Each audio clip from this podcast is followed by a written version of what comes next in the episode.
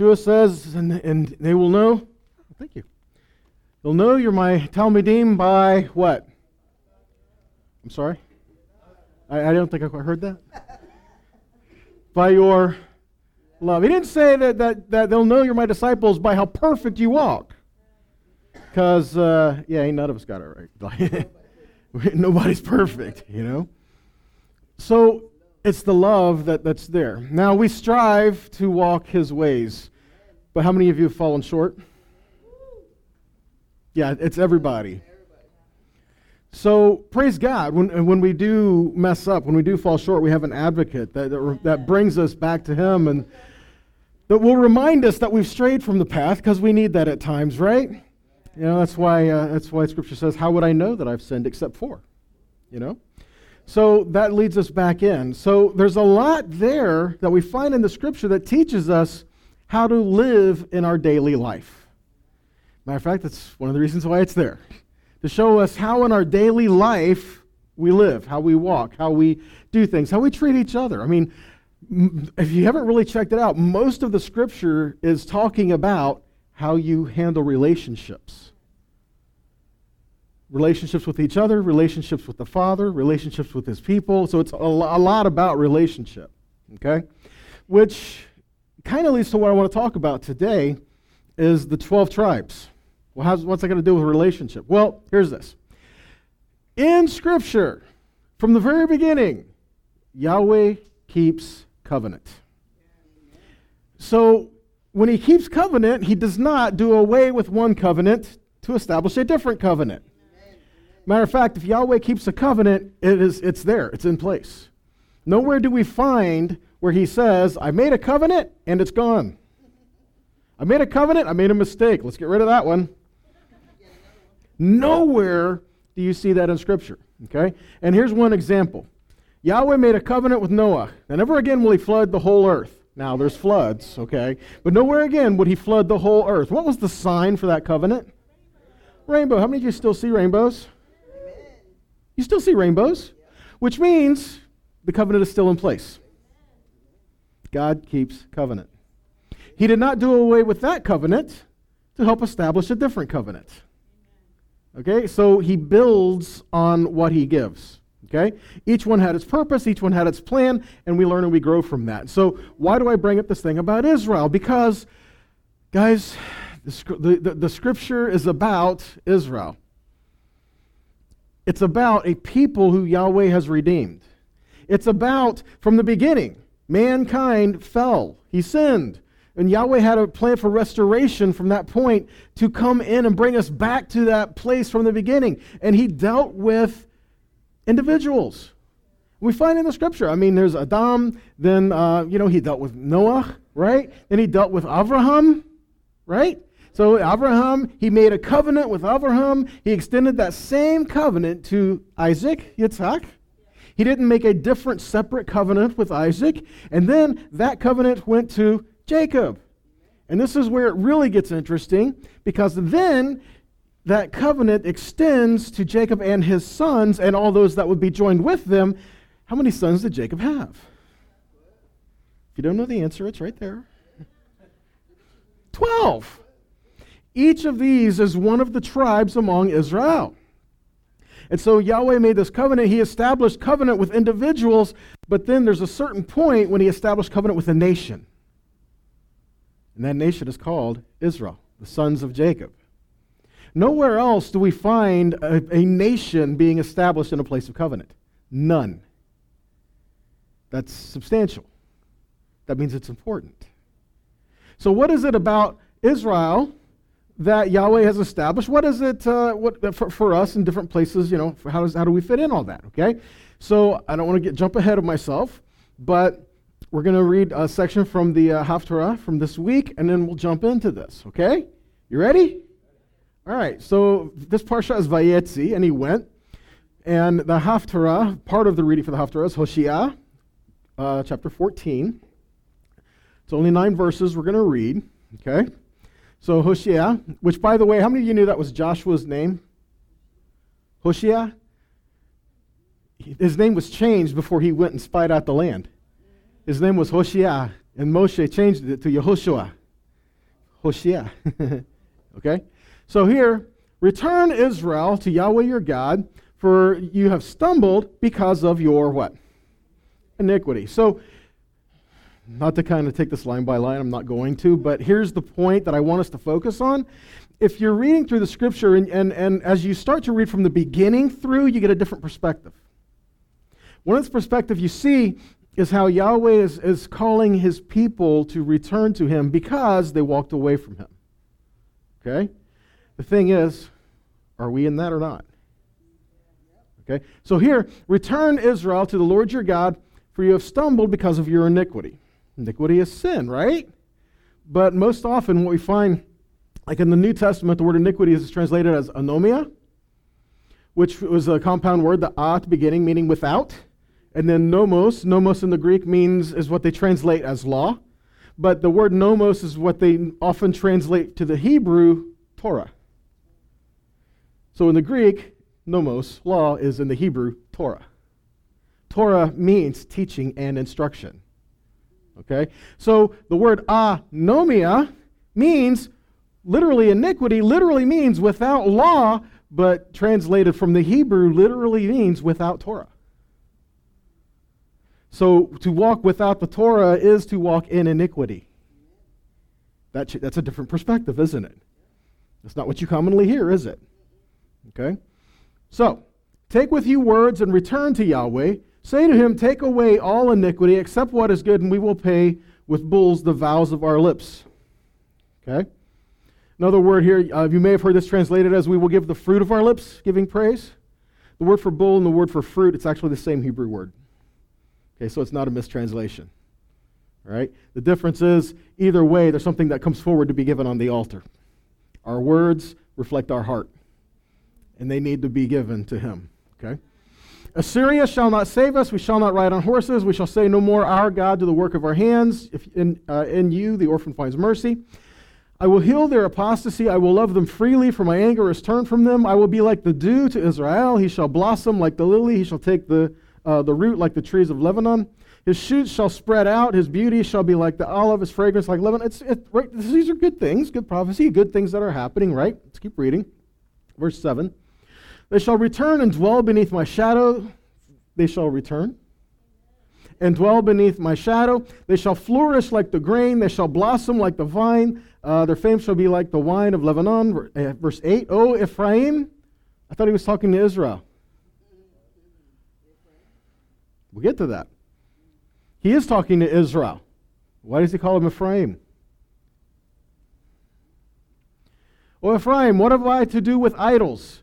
It is I who answer and look after you. I am like an evergreen cypress. Uh, from me comes your fruit. Whoever is wise, let him understand these things. Whoever is discerning, let him know them. For the ways of Yahweh are what? Right. And the upright do what? Walk in them. But transgressors stumble in them. So Yahweh's ways are right, and the upright walk in them. Um, other translations say the same thing. Other places says the same thing in different scriptures. The idea here is that those the righteous will walk in His ways, but those who are not righteous will stumble in His ways. But the but the the point is the same that we walk in His ways, right? Okay. So what does all this talk about Israel have to do with me? If you're not looking at Scripture from the understanding of seeing how Yahweh made a covenant with Israel from the, from, from the beginning through the end of the book, you are going to miss a lot of understanding in the Scripture, and especially when it comes to looking th- at things prophetically. You know, things that were given and things that will be and things that are establishing, because a lot of this has to do with a people called Israel, but if you don't know about Israel, or if you don't consider yourself to be joined with Israel, you're going to miss it. Which, to kind of jump to the point here, you know, if you are a believer in Messiah Yeshua, Galatians 3 says what? 329. So if you believe in the Messiah, then you are the seed of Abraham and heirs according to the promise. What promise? It is the promise of the covenant that Yahweh made with Abraham. It said so in that verse that, that you read heirs according to that promise that he made with Abraham. Hmm. What about the whole idea of being grafted in? Oh, Romans 11, we're grafted in. Did you know that Genesis chapter 12 says the same thing to Abraham? We don't know that because we don't know what we're looking at. And so, from the very beginning, covenant was established, and then Yahweh is bringing people from all nations, from all over the world, into be a people of covenant of promise with Israel. This is why I say it's so important that we understand, especially in these last days. Everybody's standing, you know, yelling about Israel and oh, Israel and the Palestinians, right? Make sure you get your facts straight. Yahweh made a covenant with Israel. Palestine didn't exist. The land belongs to Israel. Hmm. Scripture says all nations will come against Jerusalem. What side are you going to be on? Because there's only one side that's going to be left standing. That's why the world twists. They take the scripture and they, they twist it. Uh, that's nothing new, guys. From the very beginning, the serpent twists. Did God really say? yep, he did. okay. So let's back up so we can bring us back up to the statements that I just made. All right? so, first off, Yahweh made covenant with Abraham. Abraham had a child whose name was Isaac. Well, what about Ishmael? Ishmael was a result of, of Abraham thinking he could figure it out. Amen. God said, I will give you a son through Sarah, your wife, and you will call his name Isaac. Okay? That is the child that covenant and promise is going to be extended through. Abraham had Isaac. Isaac had Yaakov and Esav, right? Esau. But Yaakov, Jacob, is the one who the promise would go through. Okay? So, Exodus 3 6. When Yahweh appeared to Moshe, how did he identify himself to Moshe? Burning bush, right? Burning bush. And he says, so basically, okay, who am I talking to here, right? How does Yahweh reveal himself? He says, I am the God of your father, the God of who? Abraham, the God of Yitzhak, the God of Yaakov. And Moshe hid his face, for he was afraid to look at God. So understand this God is the same yesterday, today, forever, right? Scripture says Yeshua, Yeshua the Messiah, he doesn't change, right? He's the same yesterday, today, and forever. Uh, and, and, uh, and the prophets, it says of Yahweh, he says, I am Yahweh, I change not. Okay? So if he says he is the God of Abraham, Isaac, and Jacob, at what point does he stop being the God of Abraham, Isaac, and Jacob? He's not. He, he never stopped being the God of Abraham, Isaac, and Jacob. And Abraham, Isaac, and Jacob, Jacob's name was changed to what? Israel. Israel had 12 sons that became the tribes of Israel. He is the God of Abraham, Isaac, and Israel, literally. So here's where the problem comes in. If you cannot say you serve the God of Abraham, Isaac, and Israel, what God do you serve?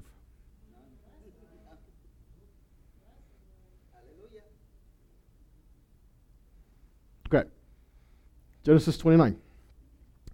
31. So Yahweh saw that Leah was hated, and he opened her womb, but, and Rachel was barren. So, this week's Parsha, kind of pick up in there. If you haven't read it, go back and read it, okay? Um, Jacob is leaving home. He's going to find a bride.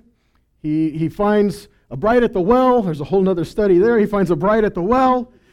He goes back and tells Lavan, Laban, I will work seven years for her, for Rachel, right?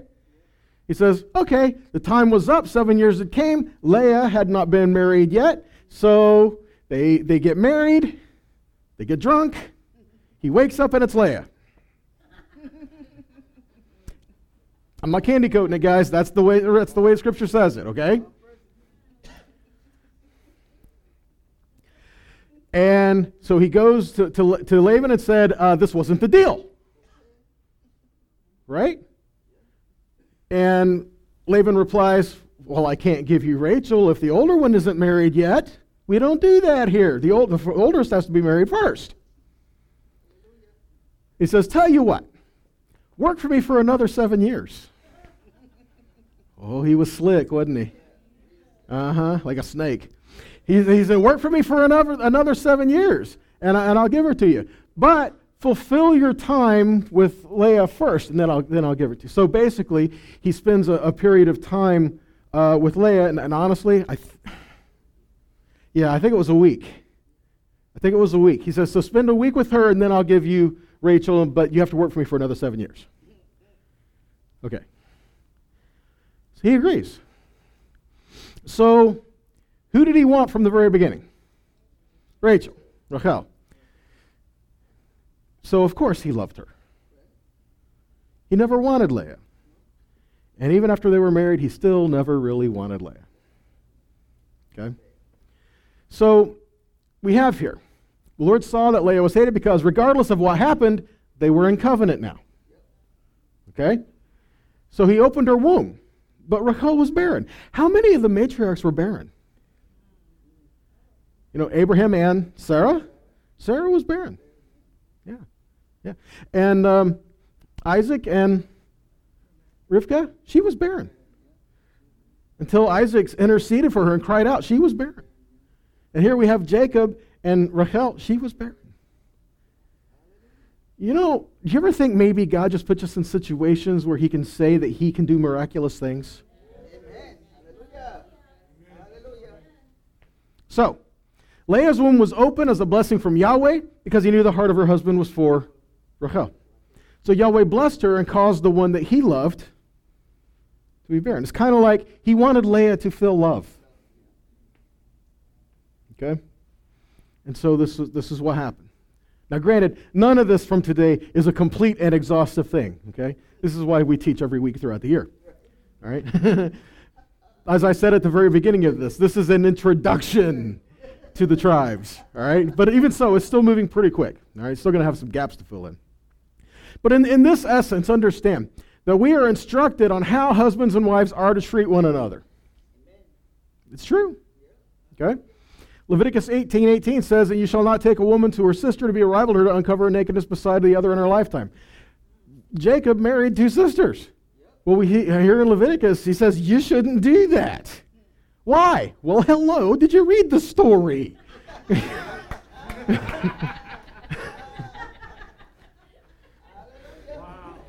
so, just because it happened does not necessarily mean this is the way God wanted it to be, guys. Understand the things that are written through the scripture are written for us to, to read, to learn from, and to get an understanding of what Yahweh does desire. The thing is, when we read through the scripture, we're going to see many places where these people of God failed. But it doesn't make them any less a child of God. David was a man after God's own heart. He had a man killed because he slept with his wife. Does that mean that's what God wanted? No. David messed up. But when it was brought to his attention, what, what happened? He was quick to repent and, and, and, and to try to make re- reparation in there, okay? So this is it. David was someone to quickly seek repentance when he realized, oh man, I, I, I messed up, okay? So we see the things that are written in the scripture for us to learn from. Just because it happens doesn't mean that's what God necessarily said should have happened. Okay? Nonetheless, will He use our mistakes and turn them and cause blessing? Absolutely. Don't we see in the scripture where it says that He causes all things to work for good to those who love Him and keep His commandments, right? So this is what we do. Okay? Uh, Exodus 21.10. If he marries another bride, he's not to reduce her food, clothing, or marital rights. Colossians 3.18. Wives, subject yourselves to your husbands as is appropriate in the Lord. Husbands, love your wives. Don't treat them harshly. So, you know, a, a lot of times you hear like an oppressive, ladies, submit to your husbands, right? It's not the way it was supposed to be. But at the same time, husbands, don't mistreat your wife. Okay? Because understand there, there were penalties for that too. Right? Matter of fact, Peter says that husbands, if you mistreat your wife, your prayers won't get heard. Peter said that. So, yeah, let's, let's keep all that in mind. All right? Let's look at this Ephesians 5 21 through 28. So, out of respect for Christ, be courteously reverent to one another. Wives, understand and support your husbands in ways that show your support for the Messiah. The husband provides leadership to his wife by the way the uh, Messiah does to the church, not by domineering, but by cherishing. So, just as the church submits itself to Messiah as he exercises leadership, wives should likewise submit to their husbands. Verse 25 Husbands, go all out in your love for your wives, exactly as the Messiah did for the church, a love marked by giving, not getting Messiah's love makes the church whole. His words evoke her beauty. Everything he does and says is designed to bring the best out of her. Hmm. Dressing her in dazzling white silk, radiant with holiness. And that is how husbands ought to love their wives. They're really doing themselves a favor since they're already one in marriage. What he's saying is, husbands, if you mistreat your wife, you're shooting yourself in the foot. Okay? So Leah has sons. She's, she's the one who starts first, right? Leah has sons. What are their names? In birth order, okay? She has sons, she has four Reuven, Shimon, Levi, and Yehuda. Four sons, okay?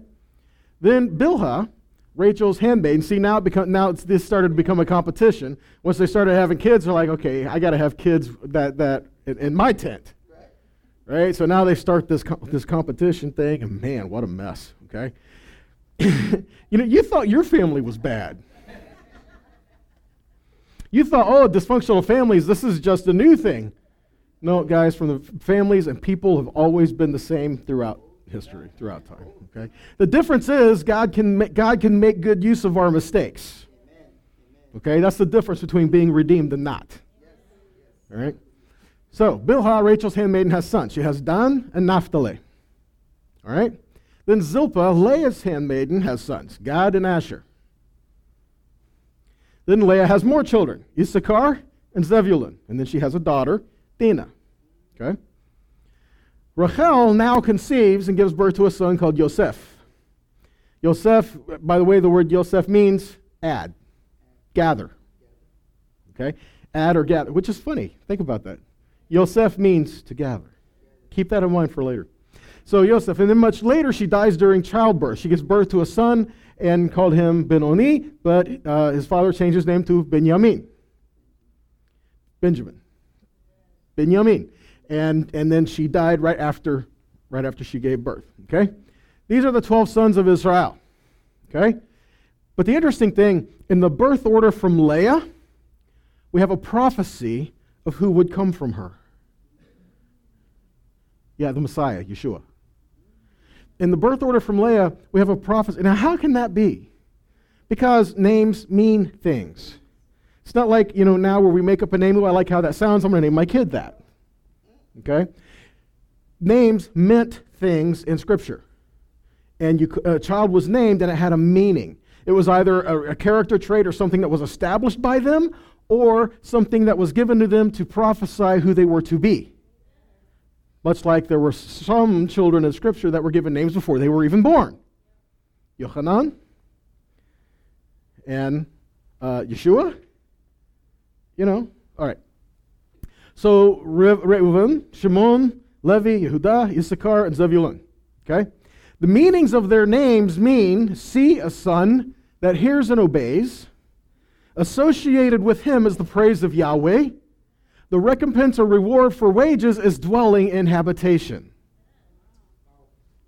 In the, in, the, in the sons of Leah, the one who was unloved, the one who was rejected, we see a prophecy of one who would come from her.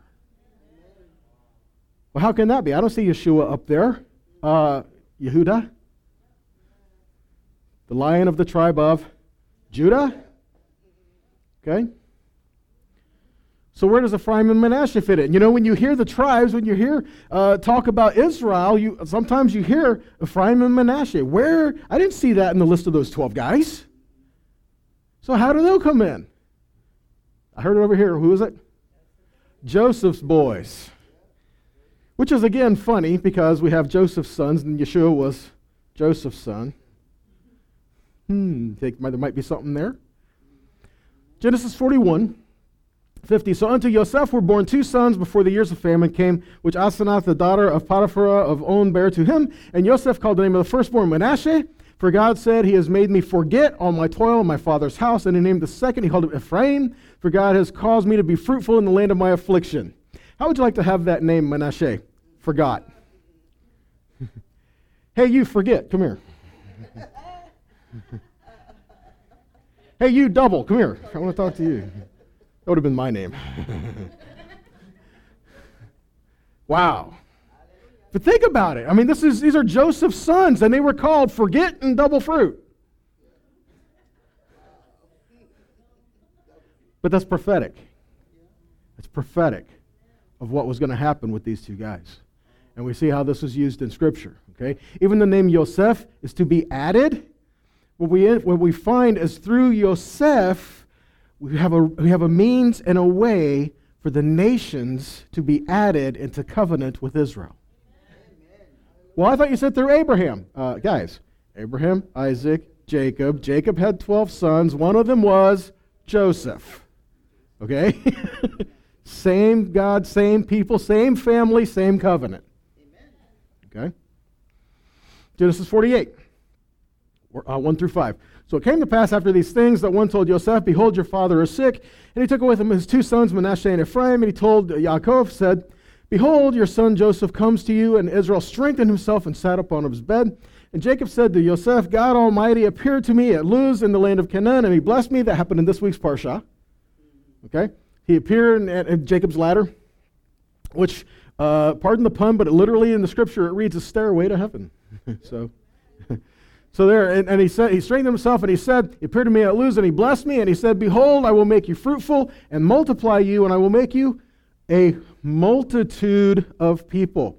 He says, I will make you a multitude of people. He didn't just say your family's going to be big.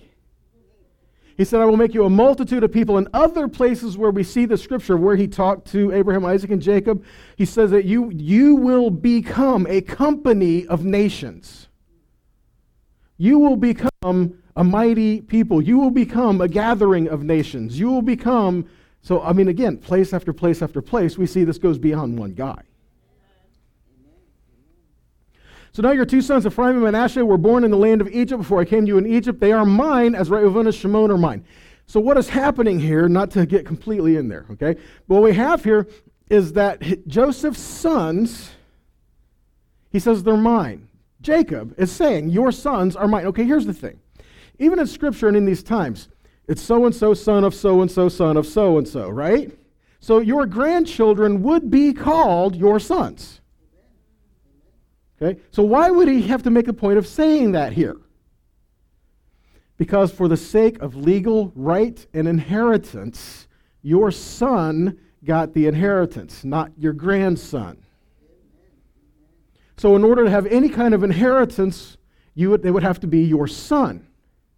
So what he did here was he took Ephraim and Manasseh and he elevated them to a place to become sons.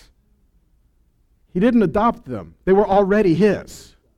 But he, t- he elevated them to a legal status to where he is considered their father, which now makes them joint heirs with their brothers.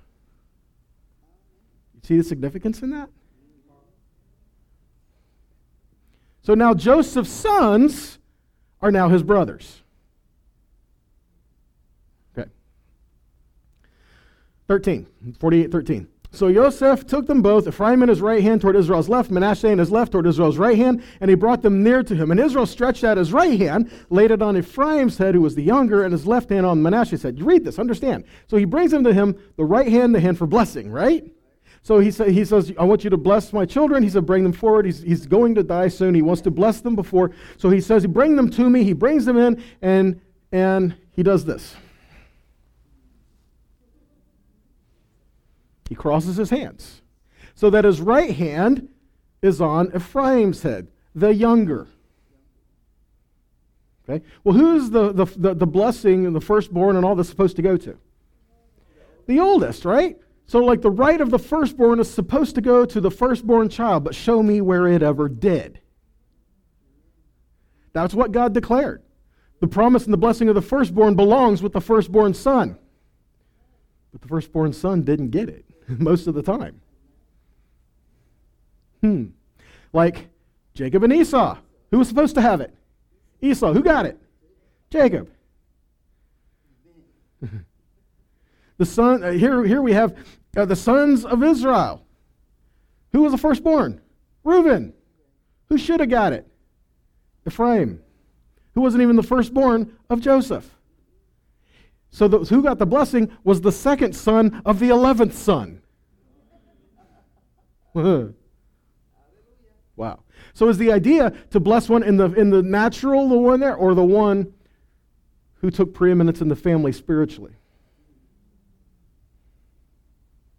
Stuff to think about. So he says, he crosses his arms and, and then he says, He blessed Joseph, and he said, God before whom my fathers Abraham and, and, and Yitzhak walked, the God which fed me all my life unto this day, the angel which redeemed me from all evil, bless the lads, and let my name be named on them. In other words, what he is saying is, These two, Ephraim and Manasseh, will now be called by the name of Israel. Wow. You see that? And guess what happens?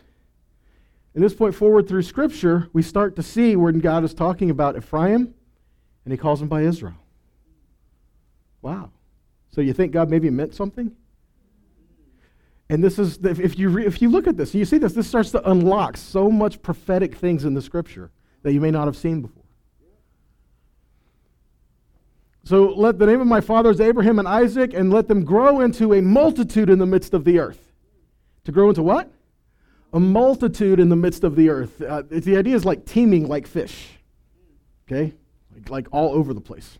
Verse 17. And when Joseph saw that his father had his right hand on the head of Ephraim, it displeased him. And he held up his father's hand to remove it from Ephraim's head to Manasseh's head. And Joseph said to his father, Dad, you're getting old and senile. You're blessing the wrong kid. What do you say? I know what I'm doing. Leave me alone. right? I can hear it now. Shut up, boy. Right? And Joseph said to his father, No, and his father refused, and he said, I know, my son, I know. He shall also become a people. Uh, speaking of Manasseh, he will also become a people, and he will be great. But truly, his younger shall be greater than he, and his seed, his descendants, shall become a multitude of nations and his seed shall become a multitude of nations. Literally, Maloha Goyim is the word that's used here. And now we go back to things like when Paul is saying in Romans that blindness in part has happened to Israel until the fullness of the Gentiles return. If we don't know, he's talking about this right here. He's talking about Maloha Goyim, which literally means those who filled all the nations. And we read through the scripture, we find that Ephraim filled all the nations and then became assimilated in the nations and forgot who they were. And so, what Paul is saying in Romans is that there's a blindness in part until those who filled the nations return. Wow. You know, most of the things that are happening today and all this prophetic stuff and all these, all, I mean, all of this, if you don't understand just that much, you're going to miss a lot of it. What's the relevance of Israel in prophecy? really? The relevance of Israel is prophecy. So when the tribes scouted the land, who were the two that stood firm? Caleb and Joshua, right? What tribe was Caleb from? Judah. Of the tribe of Judah, Caleb. So Caleb and Joshua. What tribe was Joshua from? Ephraim. So the two that stood firm when they came back, when they scouted out the land, was Caleb and Joshua, or also known as Ephraim and Judah. The two tribes that stood firm and said, This is the land that God said is ours. We just got to go take it. And all the, other, all the other tribes, the other 10, were saying, Yeah, but man, it's everything God said, but I don't think we can do it. And they were saying, The rest is irrelevant. God said it's ours. All we have to do is go.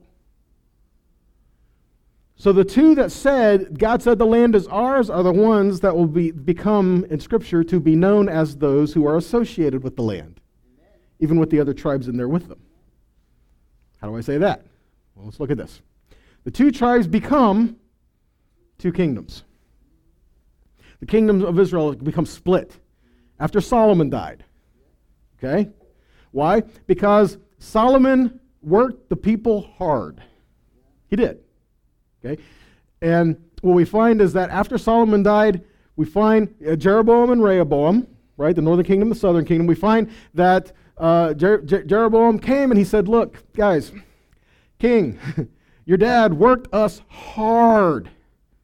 Give us some rest, and we will serve you glad, gladfully, you know, joyfully. We will serve you and just be happy about it. But let us rest a little bit. Well, Rehoboam said, I don't think so. You thought my dad was hard? What do you see what I do to you? Okay. That caused a riot, a rebellion. They split. God split the kingdom, and then they became associated as the northern kingdom and the southern kingdom. In the, in the northern kingdom, we have Reuben, Shimon. Some of the Levites are, all, are everywhere. Okay? Dan, Naphtali, Gad, Asher, Issachar, Yevulun, Yosef, and Benjamin was all in the northern kingdom. In the southern kingdom, we have Yehuda, Benjamin, and some of the Levites. Levites didn't have a possession of their own. They were scattered throughout. Okay? Why? Because you think it was important that someone was learning and teaching the Torah and telling the people about God's ways in the midst of every all of them? Okay? That's what the Levites were supposed to do. Okay? Matter of fact, Rav Shaul said he's a Benjamite, a Jew because Benjamin became associated and, and eventually assimilated into Judah. Okay? So the northern kingdom is 10 tribes, the southern kingdom became two. If you 1 Kings 11, 28 through 40, you could, a lot more than that, but you can get the gist of the story through these verses. Okay? So Jeroboam was a mighty man of valor, and Solomon, seeing a young man was industrious, he made him ruler over the charge of Yosef. So Jeroboam became ruler over Yosef. Matter of fact, the tribe of Ephraim is where Jeroboam was from. It came to pass at the time when Jeroboam went out of Jerusalem that the prophet Ahijah, the Shilonite, found him in the way, and he clad himself with a new garment, and there were uh, two were alone in the field, and, has, and Ahijah caught the new garment with him, rent it in twelve pieces, and he told Jeroboam, Take ten pieces, for thus says Yahweh, the God of Israel, Behold, I will rend the kingdom out of the hand of Solomon, and I will give ten tribes to you. But he shall have one tribe for my servant David's sake and for Jerusalem's sake, because everything be established with two or more witnesses, right? So which I have chosen out of the tribes of Israel, because they have forsaken me and have worshipped Ashtoreth, the goddess of the Zidonians, Chemosh, the god of the Moabites, Milcom, the god of the children of Ammon, and have not walked in my ways, to that which is right in my eyes, to keep my statutes and judgments as David his father. Howbeit I will not take the whole kingdom out of his hand, but I will make him prince all the days of his life for David my servant's sake, whom I chose, because he kept my commandments and statutes. Verse 35 But I will take the, out of the kingdom out of a son's hand, and I will give it to you, even ten tribes. Verse 36 And unto a son I will give one tribe, that David my servant may have the light before me in Jerusalem, the city which I have chosen to put my name there. And I will take you, and you shall reign according to all that your soul desires, and you shall be king over who? Israel. We have here, you notice when you read through the scripture, you might find scriptures that talk about to Judah and Israel. Why the distinction? Why the separation? Because he's talking to Judah as a tribe of Judah and Israel as the ten collective. And we also talk about all Israel, meaning what? All the tribes. Okay? So we can't say, well, Israel means just the Jews, because he's saying, so I'm speaking to Jew and Jew. and Jew, and Jew. He's speaking to, to two tribes versus ten, and all being all the tribes. Okay? Verse uh, 39. And I will for this afflict the seed of David, but not forever. Solomon sought therefore to kill Jeroboam, and Jeroboam arose and fled to Egypt, and Shishak, king of Egypt, and uh, was in Egypt till the death of Solomon. Okay. So now we come back to Hosea 4 17. He says, Ephraim is joined to what? Idols. What happened with the northern kingdom? Idolatry. Why was the northern kingdom exiled and, and dispersed and sent into all the world? Idolatry. And, and we go through and we see one after another, they were sent out because of idolatry. And we don't see anywhere where all them that were dispersed came back. It's yet to be. Hosea 5 3. I know Ephraim and Israel is not hid from me, for I know, O Ephraim, you commit whoredom and all Israel is defiled. Notice, Ephraim and All Israel. They will not frame their doings to turn to their God, for the spirit of whoredoms is in the midst of them, and they have not known Yahweh. And the pride of Israel testifies to his face. Therefore, shall Israel and Ephraim fall in their iniquity, and Judah also fall with them. Notice the distinctions. Okay? Hosea 7 8. Ephraim has mixed itself among the people. Ephraim is like a cake, not turned. Ephraim has mixed himself among who? The people. And notice he calls them a bunch of half bakes. I'm saying. Because they fell into idolatry, would not listen to God, they come up with some pretty wild theories. He says they're like a cake that's half cooked. Flip over and finish. Hosea 8:11. Because Ephraim has made many altars to sin. Altars became, became unto him to sin. In other words, he erected altars, but they did the wrong things with them. Matter of fact, they erected altars in areas that where they were not supposed to. It's so that instead of going down to Jerusalem to make offerings, they set up altars in different territories in northern Israel to, so that they could come to there. Oh, it's just more convenient to come closer. You can have an altar down the road versus going all the way to Jerusalem. We'll, we'll build you an altar here. And tell you what, instead of going down during Sukkot and these other times when you're supposed to, let's just make it these other times. They started changing God's ways and going against the things that he said. So as I've written to them great things of my law, but they counted them strange. This word for strange doesn't just mean, okay, well, that seems kind of odd. That's not what it means. That word there, strange, means profane. So he says that I've written him so many things from my Torah, but yet he considers them profane. Truly, we are a nation that calls evil good and good evil. Hmm. God says that because they didn't love the truth, God would turn them over so that they would believe the lie. Back to Hosea 14, 1 through 9. We read this in the beginning, but this is, again, Israel and Ephraim talking about this. Israel, return to the Lord your God, for you have fallen in your iniquity. Again, uh, 14 7. They that dwell under his shadow shall return. So we're talking of those in Israel, those Ephraim, those who dwell under his shadow will return. In other words, all who come to him and are drawn to him, who make repentance, can return. So here's the thing. So, are, so let me get this straight. Are you saying I have to be one of these descendants of Israel to serve God? The answer is no. No. But that doesn't discount the fact that God said this is happening. And here's the thing. You know, in, in Ezekiel, when you talk about the dry bones, you know, if you read that, it tells us who the dry bones are. It says these dry bones are the whole house of Israel. The dry bones are all Israel that come alive and that come to come to regather. And in the same spot where it talks about the dry bones, it talks about the two sticks. And it says, Take one stick, write on it for Judah and those joined with him. So what we have is we have some people of the tribe of Judah, which, by the way, the word in Hebrew for stick and tribe is the same word. Okay? So don't get mixed up. Oh, that's just prophetic imagery. Literally, he's saying tribes. Okay? so he says, So take the stick, write on it for, for Judah and those that join with them. And then for the stick of Yosef, write Ephraim and those joined with him. Those are four groups of people, guys. We're talking about the tribe of Judah, we're talking about Ephraim, and all those who join with them. And then he says, You shall take those and put them together, and they shall all become one. Hmm.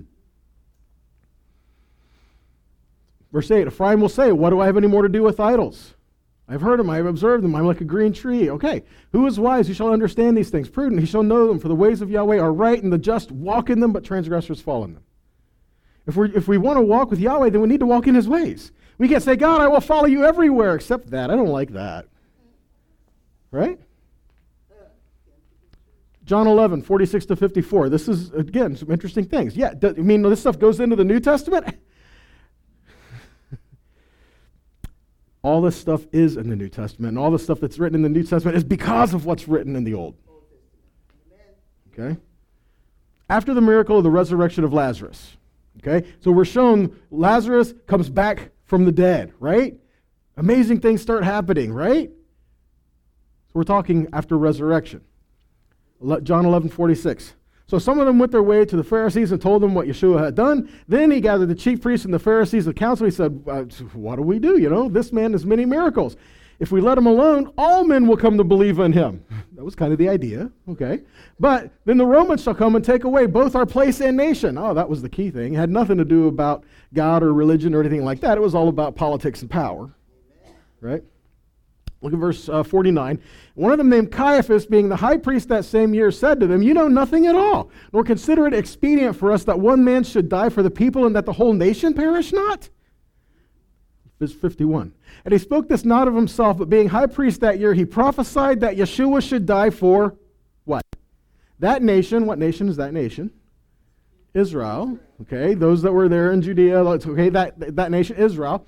But look at verse 52. And not for that nation only, but also he should gather together in one the children of God that are scattered abroad. Okay, question. In Yeshua's day, who were the children of God that were scattered abroad, scattered all over the world?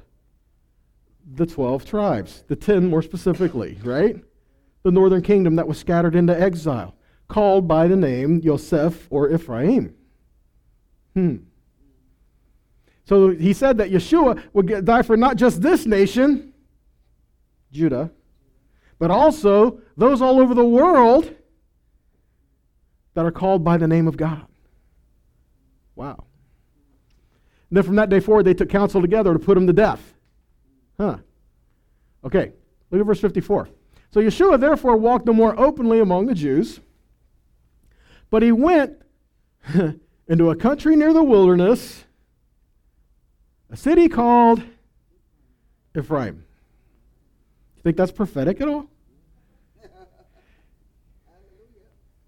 You think he says anything about, so to the Jew first and the Gentile? The stone the builders rejected is now sent to the nations? And there he continued with his disciples. Yeshua says, I have come for the lost sheep of the house of Israel. Who are they? If, the, if there were no such thing as the lost sheep of the house of Israel, why did Yeshua say that's who I came for? James, in his, in his letter, the very first, the opening line of the book of James, you know, Yeshua's half brother, if you want to put it that way. Read it writing to the 12 tribes in the diaspora. Prophetic? Absolutely. Back to the tribes. From this point forward, as you read through the Torah, you're going to notice every time the tribes are listed, there's some interesting things that are going on. names have meaning. And we start to see there's always something else to be revealed there because when you read through their names, you might notice maybe not all the tribes are listed. Maybe they're not listed in birth order. Maybe some are missing. Maybe to put Ephraim or Manasseh or Yosef or one of these in there, one of the other ones are taken out. When you start to read through, you're going to see that. And is there something there that maybe is a little deeper? Absolutely. So, how are they revealed? Okay. Proverbs 25 2 says, It is the, the honor of God to hide a thing, but the honor of kings is to search them out. Okay. Devar is a word that's used there. I mean, the devar is a word or a thing or a matter. Okay. Proverbs 25 2, so it says here, It is the honor of, of God to devar to hide a davar, to hide a word or to hide a thing. But the honor of kings is to search out the word, to search out the matter, to search out the thing. So God has put things in his word in order for you to search. In other words, there are some things that will be revealed as you learn, as you grow, and as you get in the word and study that maybe other people aren't ready to hear. If we don't understand to look for meanings in the tribes, we won't fully understand some of the other things in Scripture. We might miss what's really being said to us. Okay? Because, like I said, they're not always listed in birth order. Sometimes the tribe's left out. Um, their names were included on the priestly garments. Why? When Yahweh calls a tribe out of the hole, there's a purpose. Matter of fact, yeah, the New Jerusalem has how many gates? 12 gates, 12 foundation stones. What are the names on the gates? The tribes of Israel, not denominational names.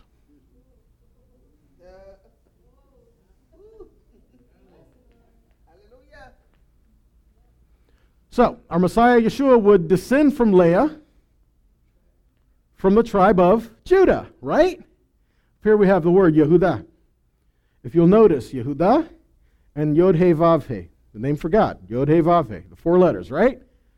The difference between Yehudah and Yod He Vav He is one letter. What's that letter?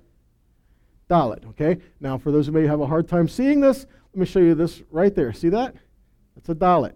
If you remove that, you have Yod He Vav He.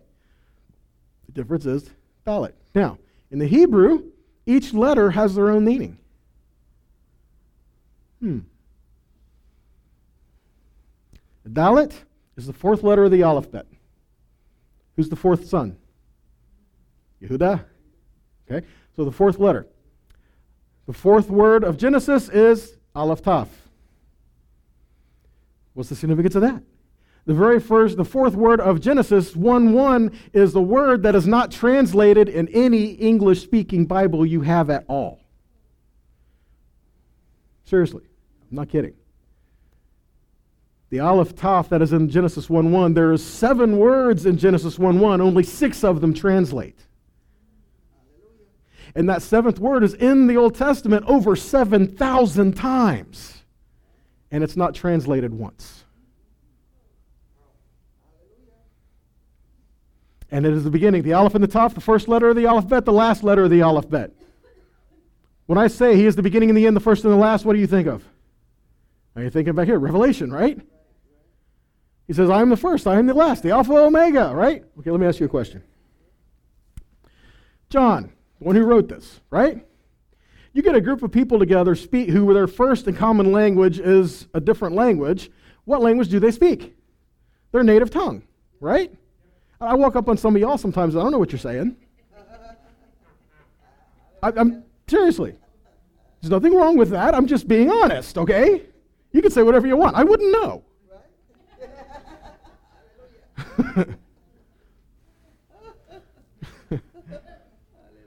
but when Yeshua revealed himself to Paul, Paul made a point to say he spoke to me in Hebrew. So when Paul had his revelation and with a bright light and got knocked off his horse, he said, Yeshua spoke to me in Hebrew. So we have, after Yeshua had resurrected, after he had ascended, after all this happens, we have a record of him speaking Hebrew to people who speak Hebrew. So why would he say to John, who speaks Hebrew, I am Alpha Omega, in Greek. Now, granted, John may have written to Greek because he was writing to the churches and the people that were out in the areas that were in Greek areas, but why would he be speaking to him in Greek when, hey, it's just two of us here? Further, Alpha Omega in Greek means nothing other than it's the first letter and the last letter. In the Hebrew, Aleph Taf, being the first letter and the last letter of the Hebrew alphabet, is in the scripture as much as it is, and it's never translated. So, what he's revealing to John is I'm the first and the last, the beginning and the end. I am the Aleph Taf that is in Genesis 1 1 that they don't know how to translate. Doesn't Scripture say he was in the beginning? If Yeshua was in the beginning, if Colossians says everything was created by him, for him, and through him, and by him all things consist, if he was in the beginning, if he's the one who was creating everything, if he was there with the Father, where is he mentioned? Fourth, fourth word. Hmm. So, the Dalet, fourth letter of the Hebrew alphabet, the significance of that, Yehudah, through Yehudah, we will have a revelation of the Messiah. He will come through Judah, the tribe of Judah. Okay? Further, the word Dalet means door. Literally. Dalet, Hebrew, means door. Yeshua says, I am the door. John 10 1 2. Indeed, I tell you, the person who doesn't enter the sheep pen through the door, but climbs in some other ways, the thief and a robber. But the one who goes in through the gate is the sheep's own shepherd. He is the door.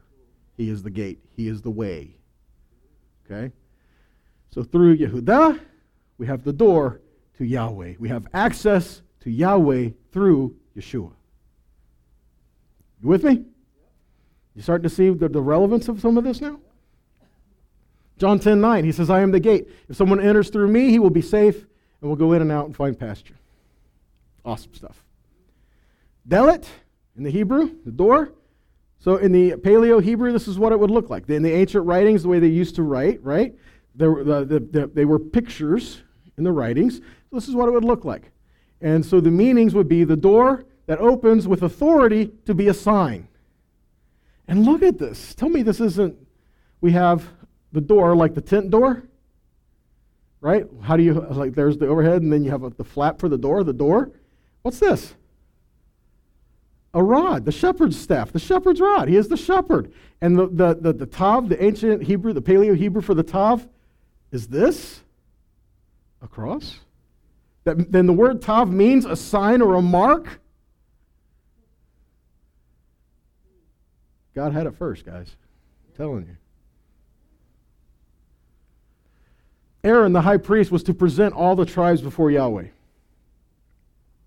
Exodus 28 29. Aaron will carry the names of the sons of Israel on the breastplate for judging over his heart when he enters the holy place as a continual reminder before Adonai. 28 9 through 12. Exodus 28 9 through 12. He says, Take two onyx stones and engrave on them the names of the sons of Israel, and put on the two stones the two shoulder pieces and the vest of the stones, calling them to mind the sons of Israel. Aaron is to carry their names before Adonai on his two shoulders as a reminder. It is the tribes to be as a reminder to bear them, to bear witness of them when God went into the presence of the Most High. So, how did he bear the witness of the 12 tribes when he went into Yahweh? Was it just all the people called by his name? Yeah, but it was his people who he redeemed Israel. If you look, this is one of the representations you see. Which many play, oh, so the breastplate was gold. Wrong. The breastplate was not gold. It was a woven work, and it had gold threads in it. And each stone was mounted on a gold back. And then that, that stone was then mounted on the breastplate that was folded over to make a pocket in it. And inside that pocket was the Urim and Thummim. In the wilderness, the order that they camped around the tabernacle is another picture of Yeshua for prophetic. Again, and I'm doing this just to show you that where we have the tribes mentioned, it's showing us something deeper. Okay? In the wilderness, they had the tabernacle, and then they camped. Toward the east was what? Judah. So as they camped, they had Judah, and then there were tribes that camped under the banner of Judah. But who headed up the tribes to the east was the tribe of Judah. To the south, who? Reuben. To the west, Ephraim. To the north, Dan. The meanings of their names praise the firstborn son who hears, who will bring much fruit, and who will judge. What's that sound like to you? Who does that sound like to you? The 12 gates of the Jerusalem have the names of 12 tribes. So when the tribes are sealed in Revelation 7, there's a certain order that's given there. Okay? The tribe order in Revelation 7, 1 through 10. We have it. Look at it. Judah, Reuben, Gad, Asher, Naphtali, Manasseh, Simeon, Levi, Issachar, Zebulun, Joseph, Benjamin. Right? The meanings of those names the praise of the Lord or confession, who sees the sun, or the vision of the sun, a band, a troop, happiness, struggles or fights, Forgetfulness, or he that is forgotten, hears or obeys, associated with. So, what does this have to do with anything? Okay, look at, the, look at it this way Praise of the Lord who sees the sun, a band, like a troop, gathering together, the happiness, who struggles, but forgets, the forgetfulness, forgetting the old things, the forgetfulness. He that hears or obeys to be associated with him is reward. And what is the reward? A dwelling or a habitation with him to be increased or added in with the Son of the right hand, who is Yeshua. Prophetic. So even, even in that, you know, there's a picture that's given there of the calling together, even in the last of everything. And God used Israel to reveal this. Romans 8 17. So, and if we are children, then we are also heirs, heirs of God and joint heirs with Messiah. How can we be children and be joint heirs with? Back to that whole thing with Joseph and Ephraim and Manasseh. His sons became his brothers. provided we are suffering him with in order to be glorified with him. Galatians 3:29, if you belong to the Messiah, you are the seed of Abraham and heirs according to the promise. That promise. Ephesians 3 5 through 6. In past generations, it was not made known to mankind, as the Spirit is now revealing to his emissaries and prophets, that in union with the Messiah and through the good news, the Gentiles, the nations, are to be, are to be joint heirs, a joint body, and joint sharers with the Jews in what God has promised. So, where do we see, do we see anywhere the relevance of Scripture that those who are in the nations will become joint heirs with the tribe of Judah? Absolutely. Starting in Genesis 12, with the promise that God told Abraham. That's exactly what God told Abraham he would do. And then when, when Jacob made the blessing to, to Joseph's sons, Ephraim and Manasseh, he said the same thing. And when Ephraim became with idolatry and, and got sent into all the world, same thing. I mean, it's not uncommon, guys. It's not isolated incidents, it is one narrative all the way through. One of the biggest disservices we have when we read Scripture is the chapter and verse separations. Because we, don't, we, we, we stop reading the Scripture from the beginning through as we're reading it we, we isolate certain sections and read certain sections and don't gain understanding of context. Because we have to know context in order to translate. Some of these Hebrew words and some of these things can mean a lot of, have a lot of different meanings. Without context, you don't understand how to translate some of this. And so if you pull something out of context, you can make it say anything you want to say. Now, now I'm just being crazy, right? You know, what about the scripture where it says, so Judas went out and hung himself. And there's a place, there's a scripture where Yeshua says, Go and do likewise.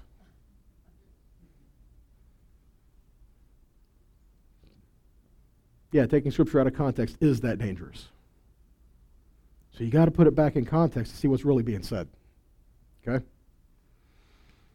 Titus 3 7 and 8.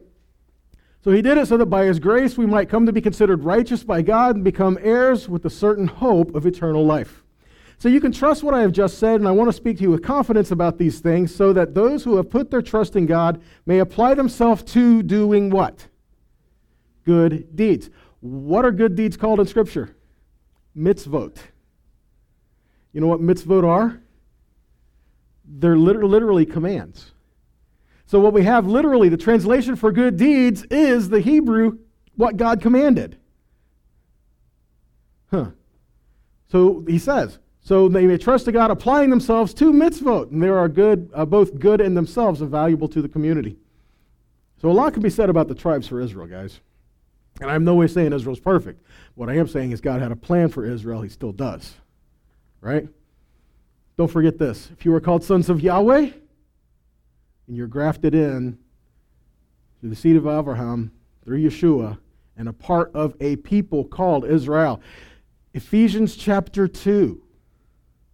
You who used to be far off, removed, did not know about the covenant of promise. You had no hope. You had, you had no idea about the blessings of the promises of covenant that God gave to Israel. You were not a part of Israel. But in the Messiah Yeshua, you who were far off are now brought near. Brought near to what? Exactly what it said you were far away from.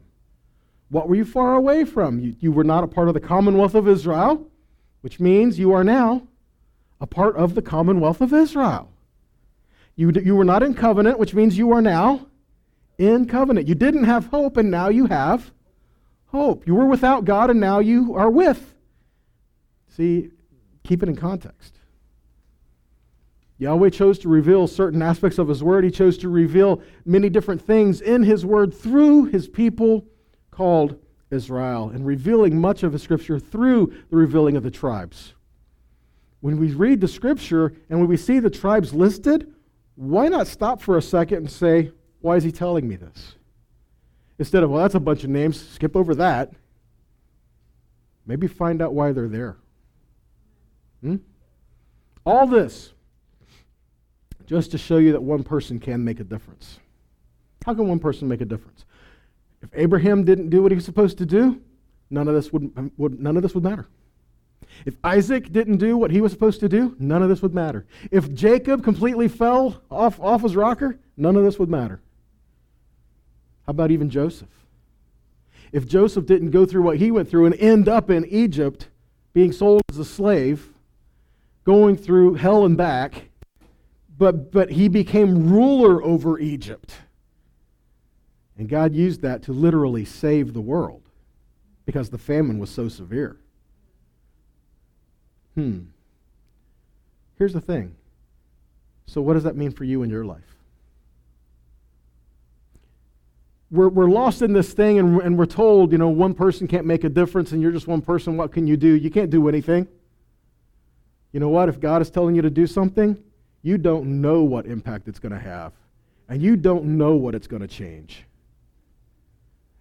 If you've submitted yourself to the Father and He is working in your life, you don't know how far reaching your life will extend. My encouragement for you don't give up. All the time we see through Joseph and his life, we see nowhere when he looked up to the heaven and said, God, what are you doing? Why me? If it rains and we get a flat tire, we're ready to throw in the towel. Really? But yet we don't see anywhere where Joseph looked up at God and says, I don't get it. Maybe we just need to change our perspective. We need to set our mind on the things of, of, of above, the things heavenly minded. We need to set our things on things of the kingdom and not be so consumed with where we're going here. I'm not saying not we, we have to live here, guys, but maybe we need to put a little more weight behind the spiritual things that the Father's calling us to. And then maybe, just maybe, that will give us joy in the physical things. Seek first his kingdom, then all these things will be added. Amen? We are a part of a people called Israel. And notice, Scripture says all nations will come against Israel. Yeshua says if they hate me, they're going to yeah. So, how do we respond is the big issue. We should respond in a way that shows the glory and the praise of our King. Respond in a way that honors him in this kingdom, here and now. Amen?